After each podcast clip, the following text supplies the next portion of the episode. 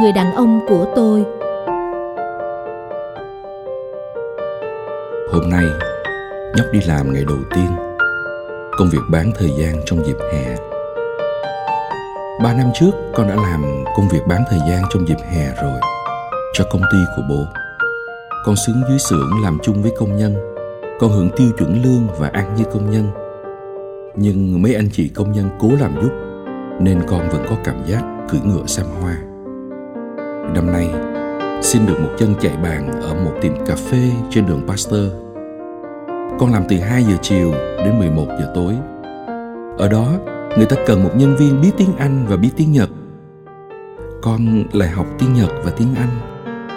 Thôi thì phước chủ may thầy, có cơ hội trau dồi ngoại ngữ, học hỏi thêm điều hay lẽ phải ở đời, lại có chút tiền còn cho vui.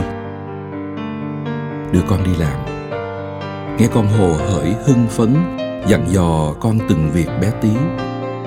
10 điều con thích và 10 điều con không thích nơi một quán cà phê là gì. Và cứ thế bắt đầu con sẽ học nhiều hơn ở cái này, đừng nên làm cái này. Luôn luôn dặn dò con. 11 giờ tối đi đón con, đứng ở bên ngoài chờ con, nhìn thấy con đeo tập về, lau dọn, chùi rửa, sắp xếp bàn ghế. Con nhìn ra thấy bố, con nhoẻn miệng cười tươi, hàm răng trắng bóng. Cái dáng con cao to, tồ tuề, tộc tuệch, trông ngơ ngác chi lạ. Vui không con?